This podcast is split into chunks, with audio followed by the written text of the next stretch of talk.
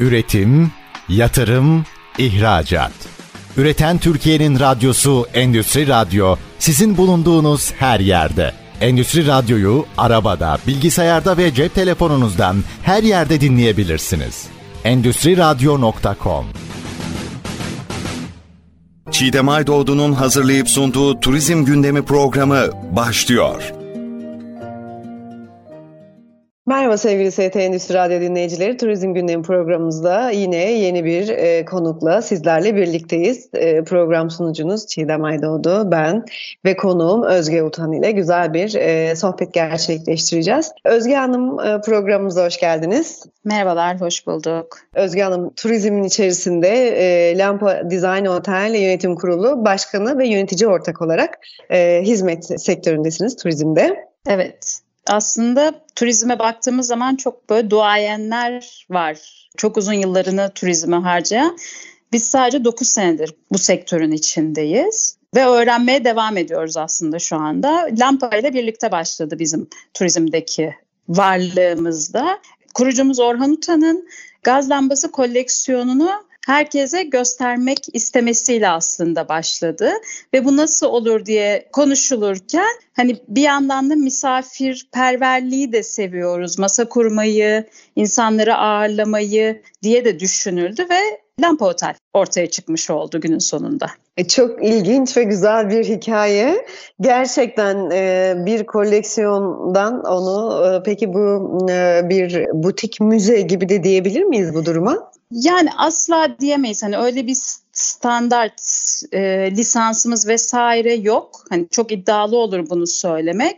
E, çünkü bir sanat uzmanı tarafından toplanmış bir koleksiyon değil aslında. Çok kişisel e, gidilip o eskici pazarlarından e, dünyanın her yerinden beğenilerek alınmış şeyler. Hani o yüzden çok bir müze gibi o kadar hani sofistike bir kelimeyi kullanmayı kendime şey yakıştıramam açıkçası. Böyle kişisel e, hobilerden e, oluşan veya bir süreçten oluşan e, özel e, müzeler oluşuyor. Mesela Orhan Pamuk'un vardı kitabıyla ilgili e, Masumiyet Müzesi e, Çukurcuma'da oldukça da ilginç bir yerdir. Birden böyle hikayeyi duyunca aklıma geldi. Çünkü gerçekten hikayesi olan konulara gösteren ilgi de bambaşka ve öğretici yönleri de çok güzel. O nedenle evet programımız içerisinde e, yine e, bu konuya da tekrar e, değiniriz. Ben sizin turizme girmeden önce ne e, işle uğraştığınızı merak ettim. Ben aslında finans mezunuyum. Çok kısa bir bankacılık tecrübem var. Çok kısa bir kurumsal tecrübem var. Ee, sonrasında da profesyonel koçluk üzerine eğitim almıştım aslında. Hani tamamen turizmden bağımsız böyle alakasız konular. Ama sonra yolumuz burada kesişti ve artık 9 yıldır turizmciyim. Evet 9 e, yılda ama bayağı bir e, ciddi süreç e, aslında. Peki e, şu anda bulunduğunuz bölgede sezon nasıl geçiyor? Biz Şişli bölgesindeyiz İstanbul'da. Yani çok diğer meslektaşlarımın da kimsenin keyfi çok yerinde değil açıkçası bu dönem de şu anda. Çevremizdeki ülkelerde yaşanan e, savaşlar çok yakın komşularımızda iki büyük savaş yaşanıyor ve hala devam ediyor bunlar. E, bunun çok büyük etkisini biz bulunduğumuz konum itibariyle hissediyoruz.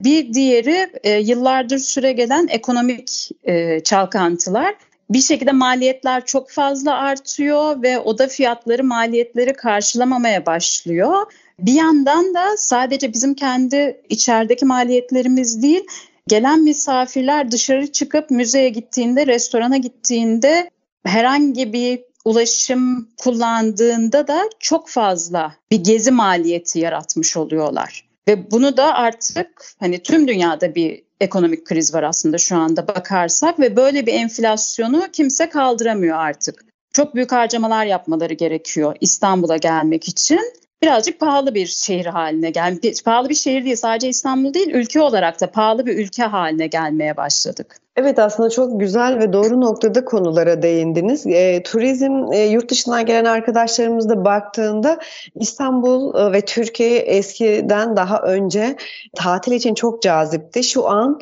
bulunduğumuz Avrupa ülkelerinde e, yerlerde kalmak daha avantajlı ya da Avrupa'da bir yeri değerlendirmek ekonomik olarak daha avantajlı diyorlar. Ama euro e, kuruna, e, döviz kuruna baktığımızda aslında e, tersi olması gerekmiyor mu? Aslında evet yani düz mantıkta böyle oluyor ama e, sürekli üst üste gelen zamlarla döviz kuru aynı hızda yükselmiyor.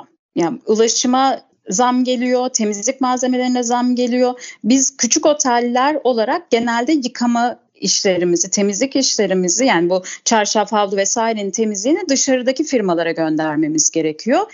Ve böyle 3 ayda bir, 6 ayda bir firmalardan bize işte e, benzin fiyatı arttı, deterjan fiyatı arttı, sizin de fiyatınızı arttırdık diye bize yüksek fiyatı yolluyorlar. Ama biz otelciler olarak bu fiyatları biz de aynı şekilde arttıramıyoruz. Aynı yüzde de zam yapamıyoruz fiyatlarımıza.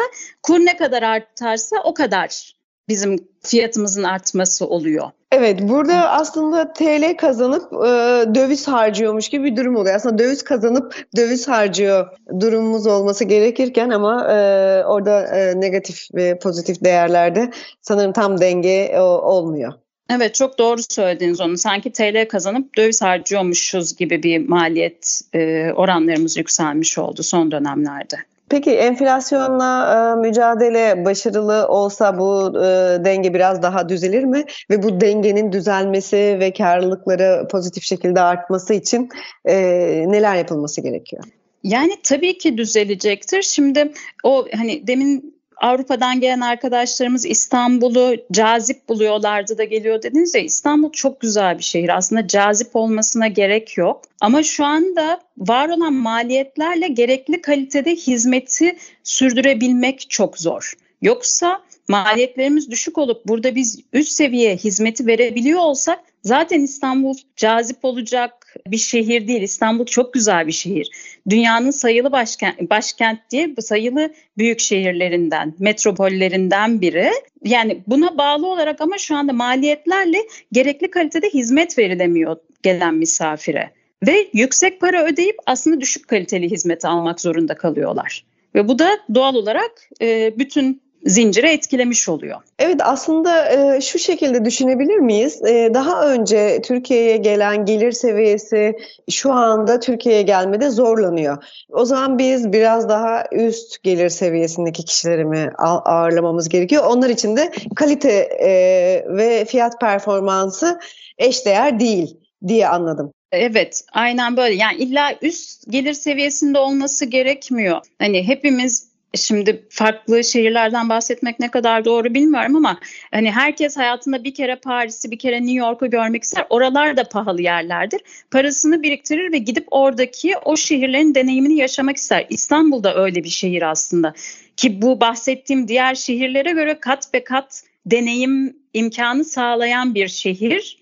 Parantez içinde di diyeceğim. Hani burada geçmiş zamanı kullanacağım. Çünkü son zamanlarda maalesef gelen misafirler de aradıkları, bekledikleri heyecanı bulamıyorlar şehirde gibi geliyor bana. Evet benzeri konuları aslında direkt gelen yıllardır Türkiye'ye gelen kişilerde de ve Türkiye'nin daha önce deneyimlerini aktaran kişilerden duyarak gelenlerde de aynı serzenişler var aslında. Kaynağı nedir? Burada hizmette mi ya da şehircilik anlayışında mı ee, yoksa e, fazla mı onların hayallerini yüksek yerde tutuyoruz? Buradaki konu e, tam olarak nedir? Yani şimdi tabii ki birincisi maliyetlerin artmış olması. Ama maliyetler arttığı için de gerekli kualifikasyona sahip personel de bulunamıyor bu, bu yüzden sektörümüzde. Yani turizm eğitimi almış kişiler artık turizmde çalışmak istemiyorlar. Çünkü turizmcilerin verebilecekleri maaş seviyeleri çok limitli bir baremde kalıyor.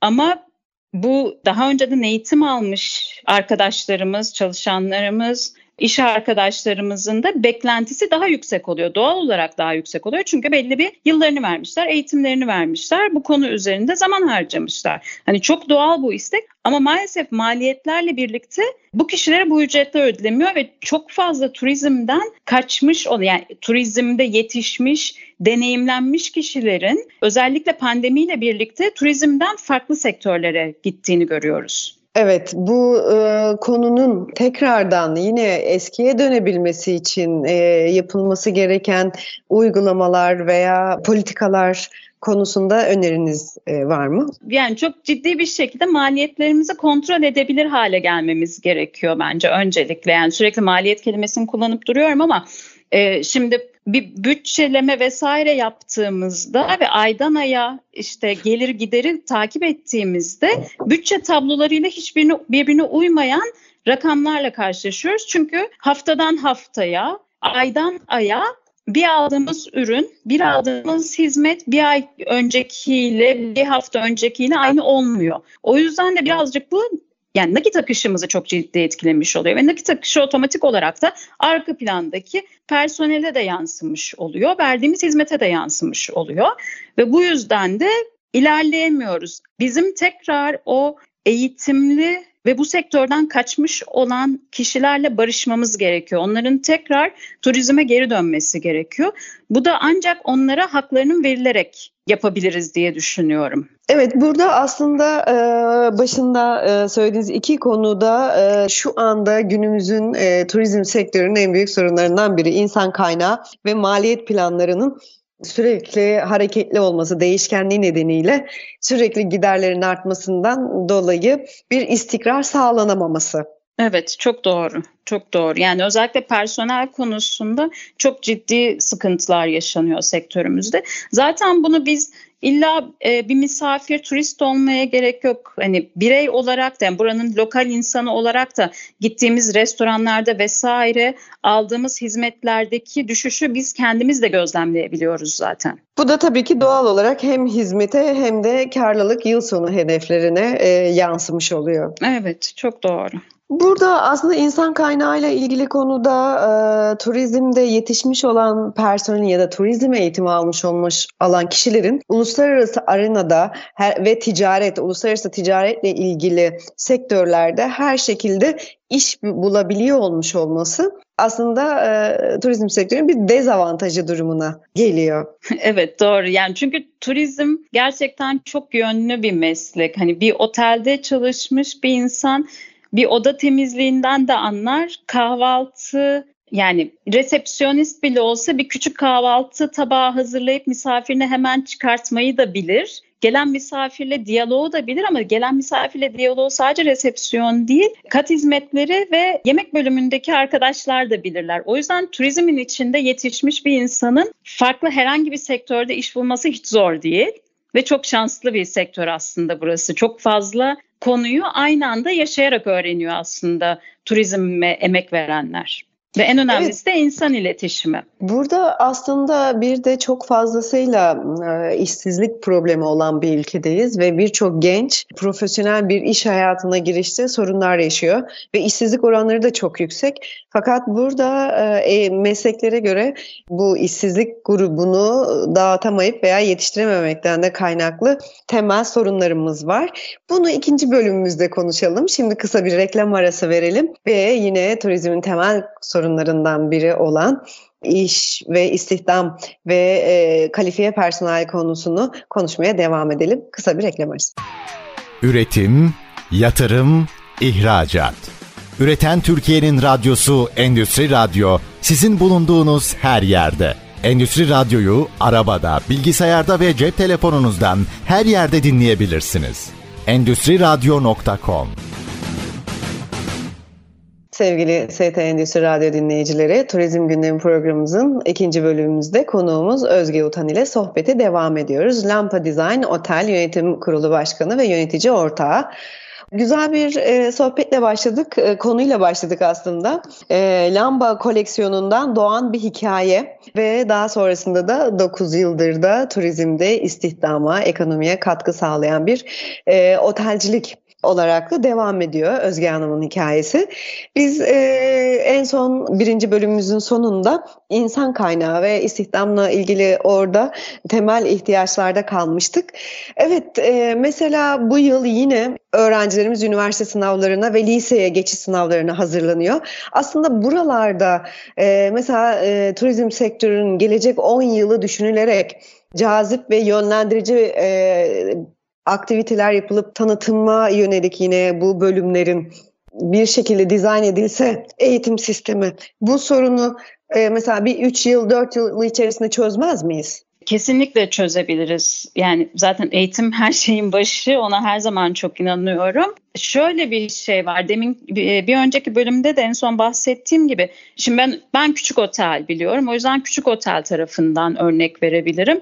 Büyük otellerde tabii ki bu çok daha farklı, çok daha kurumsal işliyor. Ama özellikle küçük otellerde staj da yapsa, çalışan da olsa biz hepimiz ya da ben yönetici olarak hepimiz housekeeping, kat hizmetleri, kahvaltı, kahve servisi, resepsiyon, misafir karşılama biz aslında hepimiz bu işlerin hepsini yapıyoruz. Şimdi evet büyük otellerde bunlar daha görevler çok daha net tanımlanmış olabilir. O yüzden staja gelecek arkadaşlardan da yeni mezunlardan da ya da öğrencilerden de biz aslında tabii ki onları hemen büyük görevler vermiyoruz ama birazcık gözlerinin açık olup gelen misafire evindeymiş gibi her alanda rahat ettirmelerini ve hizmet vermelerini bekliyoruz aslında. Ve bu birazcık yeni jenerasyonu suçlamak hiç istemiyorum aslında hiç öyle bir cümle kurmak istemiyorum ama daha böyle tek düze bilgisayar önü vesaire gibi işlerden değil turizm. Çok daha canlı,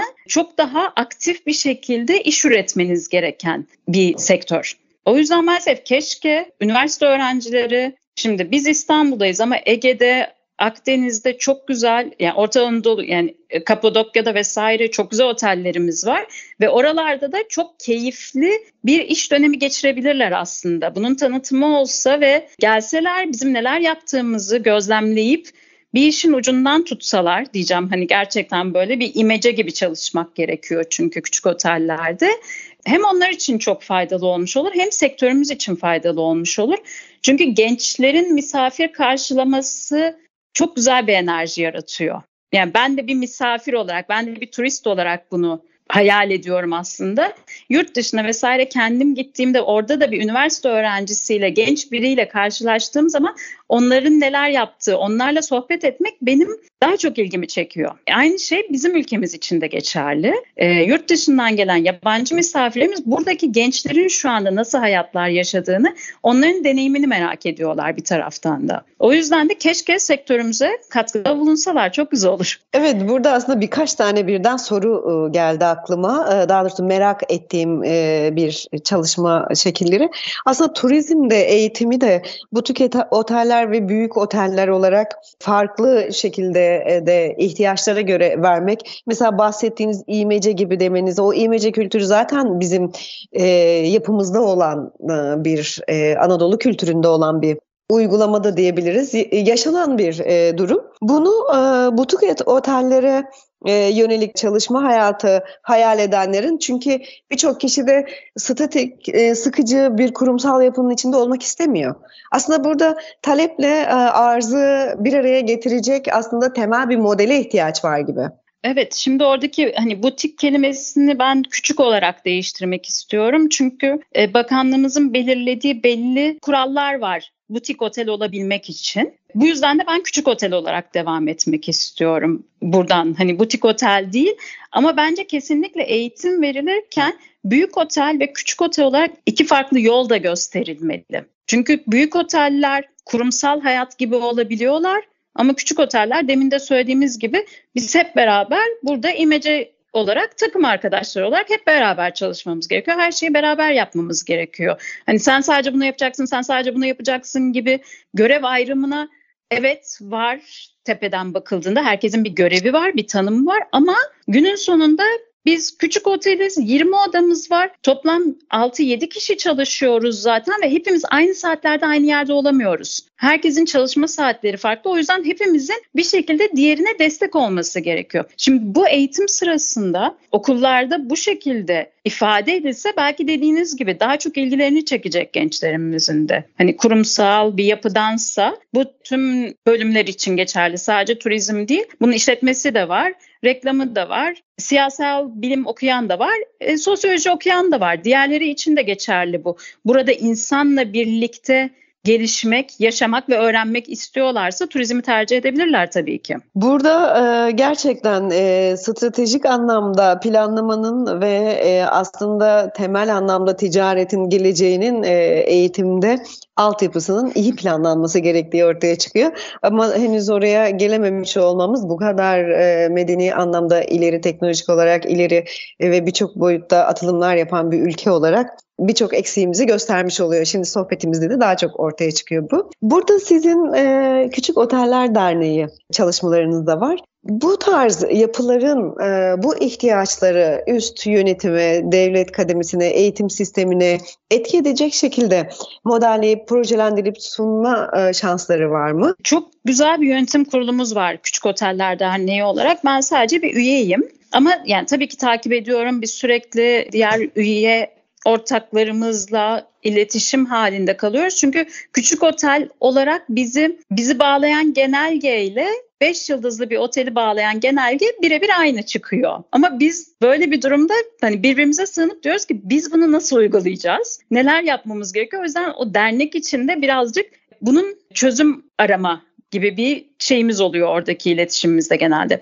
Yönetim kurulumuz e, bakanlıkla, valiliklerle sürekli bağlantıda. Ama biz küçük otel olduğumuz için sesimizi tam olarak duyuramıyoruz diye düşünüyorum ben. Tam olarak çünkü günün sonunda otel miyiz, oteliz olarak bakılıyor. Başındaki o şeye sıfatına çok da gerekli önem verilmiyor diye düşünüyorum. Evet, küçük otelci olmanın e, zorluklarından da bir tarafı sanırım e, evet büyük otellerle, çok yıldızlı otellerle aynı kefeye konmuş olmak. Evet, maalesef. Yani hani şey bazı yerlerde belki büyük otellerden daha güçlüyüz misafirle kurduğumuz ilişki olarak sürdürülebilirlik yani sürdürülebilirlik derken şey anlamında misafirin tekrar tekrar gelmesi anlamında ama bazen o sürdürülebilirlik diye bahsettiğimiz bu yeni çıkan bir tasarı var. Yeni çıkan değil de e, bu yıl herkesin alması gereken bir lisans belgesi oldu. Tüm otelcilerin alması gereken.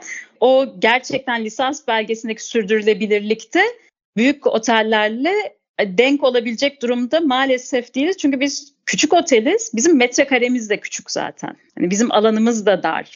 Yani 5 odalı bir otelle 5 yıldızlı bir otelin aynı e, şartları yerine getirmesi de zaten maalesef çok mümkün olmayıp bayağı zorluklar yaşadığımız yerler oluyor.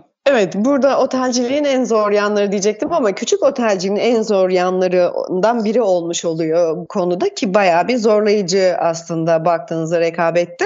Ee, bunun başka bunun gibi istihdamla birlikte, perso- yetişmiş personelle birlikte ne gibi e, zorlukları var ilave edebileceğiniz? Şimdi zaten istihdam tarafına tekrar bir daha dönersem orada da küçük oteller kendilerini doğru ifade edemedikleri için de mezunlar genelde bir markası olan büyük bir otele ya da zincir olan otellere gitmeyi de tercih ede- edebiliyorlar. Bu yüzden de bir personel sıkıntımız oluyor.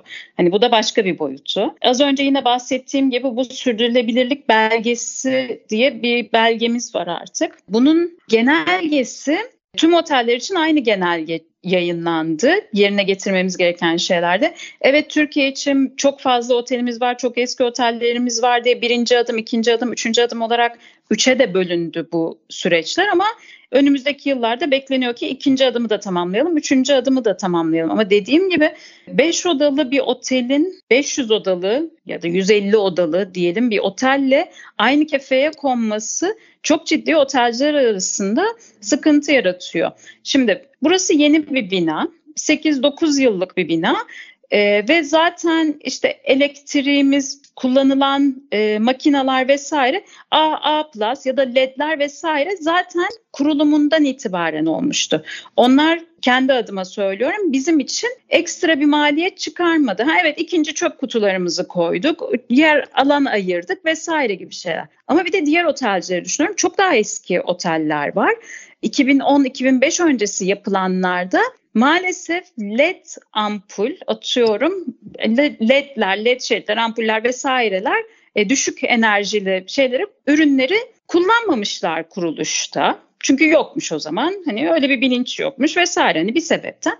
Şimdi onların bütün bunları baştan yenilemesi, her şeyi baştan yapması dendiği zaman hele ki böyle kötü bir ekonomik süreçten geçerken çok ciddi maliyetler yaratmış oldu bu oteller için. Ve de yine işte bu genelgelere uyum olarak küçük bir otelin gelir seviyesiyle büyük bir otelin gelir seviyesi aynı değil ama benzer harcamalar yapmamız gerekiyor. Benzer değişiklikler yapmamız gerekiyor gibi zorlukları da olmuş oldu. Aslında e, bizim gibi böyle dışarıdan e, sadece müşteri gözüyle bakıldığında bilmediğimiz ne kadar çok konu varmış diye düşündüm sizin bu iki yine de turizm sektörünün e, radyocu olarak olsun gazeteci olarak içindeyim ama gerçekten çok e, detaylı ve dışarıdan görünmeyen tüketici adına, müşteri adına çok yönü var. Çok farklı şekilde. Aslında evet bütün bunların çözülmesi büyük e, zorluklar gerektiren konular değil. Sadece sistem ve e, sanırım doğru tespitler ve kategoriye ayırabilmek e, bütün zorluğu çözecek. Çok çok büyük de e, bir çalışma yapılması gerekmiyor. Evet evet kesinlikle böyle çok haklısınız. Yani küçük otellerin neye ihtiyacı var ve neyi neyi sunabiliyor? Aslında bunun netleşmesi ve bakanlık nezdinde bunun fark edilmesi gerekiyor. Hani bütün evet. sırf adı otel diye herkesten aynı şeyi beklememek gerekiyor aslında. Doğru. Hizmet verdiği bir de müşteri her e, sistemin e, işte küçük otel ya da apart ya da 5 yıldızlı, 3 yıldızlı alıcısı da farklı. Hizmet bekleyeni de farklı. O nedenle de elbette ki kazanç e, yönünden işletme yönüne kadar büyük farklılıklar var.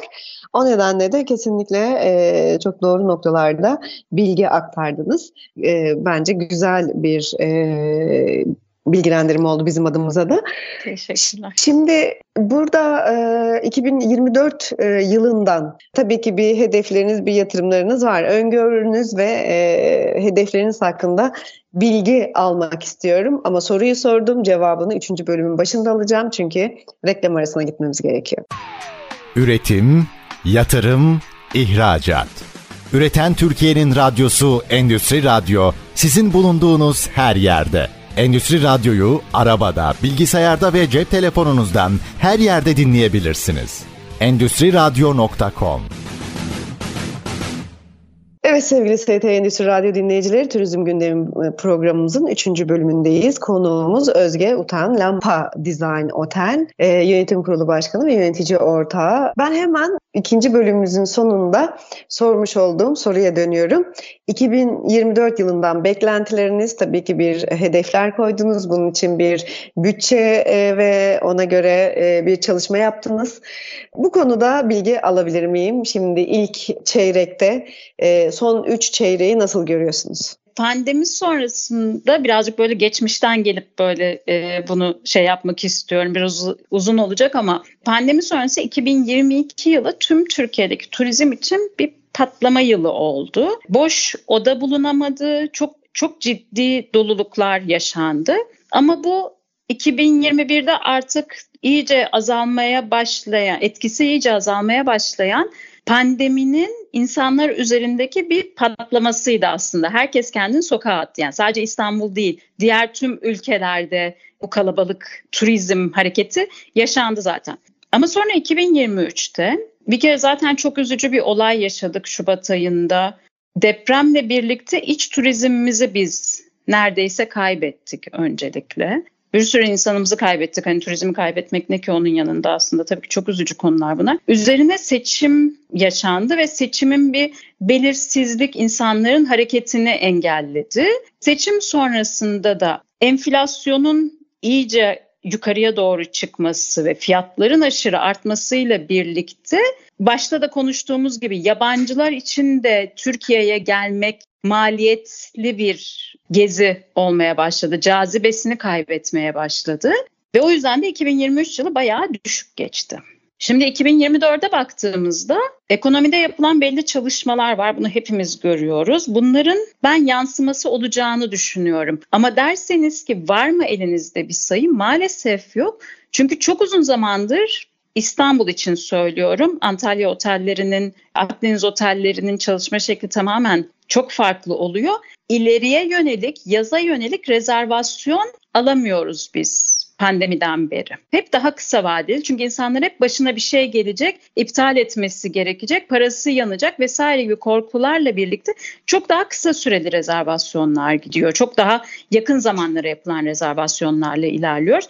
O yüzden nasıl bir yaz geçireceğimizi öngöremiyorum. Bana 2023'ten daha iyi bir yaz geçireceğimiz hissi geliyor diyeceğim. Yani onu da neye göre? Çünkü bu fiyat artışlarına vesaire insanlar psikolojik olarak alıştılar. O yüzden daha bir kabul ederek gelebiliyor olacaklar. Çünkü geçtiğimiz yaz bir sene önce 300 liraya yediği kebabı bir sene sonra 1500 liraya yemesi insanlara garip geldi. Hani sen gramajını mı arttırdın, nesini arttırdın da bu böyle oldu deyip bir e, tepki görmüş oldu. Ama tabii ki insan psikolojisi bu rakamlara alışmaya başlıyorlar. Şimdi önümüzdeki ilk çeyreğe baktığımda da geçtiğimiz son çeyreğe göre 2024 daha hareketli gibi başladı. Yani çok hareketli başladı demek istemiyorum ama biraz daha bir hareket var. Şöyle bir şey üzücü. Tabii ki bu geçen sene yaşadığımız o depremin de etkisiyle iç turizmimizi kaybettik gibi bir durumumuz var şu anda. Normalde bu aylar fuar ayları olur ve biz iç turizmden işte e, Güneydoğu Anadolu'dan, Anadolu'nun her yerinden misafirler alırız. Şu anda çok az Türk misafire hizmet verebiliyoruz. Bu hala depremin etkisi devam ediyor. Çünkü oralar ticaret şehirlerimizdi, ticaretin yapıldığı yerlerimizdi. Tabii ki oralardan hareket azalmış oldu. Bunun etkisini de çok fazla görüyoruz ve hala o devam ediyor. Ama tabii ki geçtiğimiz son 3 aya göre 2024 daha bir umut verici başladı diyebilirim. Evet tam da böyle siz söylerken aklıma geldi yine yerli müşterinin en büyük İstanbul seyahatindeki korkusu İstanbul depremi. Çünkü bu medyada o kadar çok bahsediliyor ki Büyük İstanbul depremi, Büyük İstanbul depremi gibi konularda hatta yurt dışı müşterisini de çok etkiliyor. Sağlık turizmine yansımaları konusunda da yaptığımız programlarda e, ciddi anlamda yani %30'lara varan şekilde etkilediğini e, belirtmişti birçok konuğumuzda. Aslında bunun e, da küçük otellere tabii yansıması oldukça büyüktür diye düşünüyorum. Tabii kesinlikle hani bu şey ama yine o demin bahsettiğim o dövizdeki fiyatlardaki artış gibi bu tip korkular da hani psikolojik etkisi ben çabuk geçeceğini düşünüyorum. Hani çok uzun yani o korkuyorum da gelmiyorum diyenlerin çok uzun süre devam etmeyeceğini düşünüyorum. Ama evet 2023'te bunun etkisini yaşadık ama 2024'te şimdi unutulmaya yani hepimiz yaşıyoruz. İşte biz İstanbul'da yaşamaya devam ediyoruz. Bütün bunu görmemize rağmen yine orada bence insanlar unutacaklar ve tekrar gelmeye devam edecekler. Yani o yüzden gelmeyenler gelmeye devam edecekler. Göreceğiz. Güncel yaşam kendi akışında ilerliyor ve ihtiyaçlar da yine aynı şekilde belki bir süre öteleyebiliyoruz. Ama e, sonrasında yine e, devam etmemiz gerekiyor yaşamın akışı içerisinde. Sizin e, yurt dışında hedef ülkeniz veya hedef müşteri skalası grubu nedir? Aa, çok özel olacak bunun şeyi. Biz tasarım olarak da çok böyle iş adamları, iş insanları vesaire gelir. Birkaç gün kalır İstanbul'da. Zaten merkezdeyiz. Biz Şişli'deyiz. Her yere ulaşımı kolay vesaire gibi bir tasarımla yaratmıştık en başta.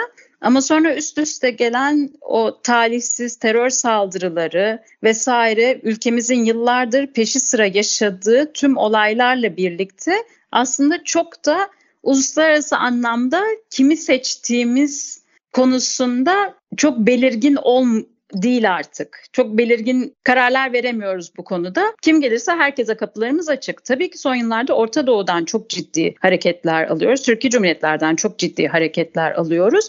Beklentimiz tabii ki tekrar Avrupa'nın ülkemize geri dönmesi. Avrupalı misafirin dönmesi en büyük beklentimiz. Evet Avrupa müşterisinin Türkiye işletmelerine veya Türk kültürüyle daha mı uyumlu olduğu için bu şekilde? Çünkü Avrupa müşterisinin harcama kalemleri mi daha fazla ki bildiğim kadarıyla Orta Doğu ve Arap coğrafyası daha fazla para harcıyor ama yine de Avrupa müşterisi daha çok tercih ediliyor. Benim gözlemim Orta Doğu misafiri daha metaya para harcamayı seviyor. Çantaya, ayakkabıya, resto, gittiği restoranın en iyi restoran olmasını vesaire. Ama Avrupalı misafir daha hizmete yönelik de harcama yapmaya istekli.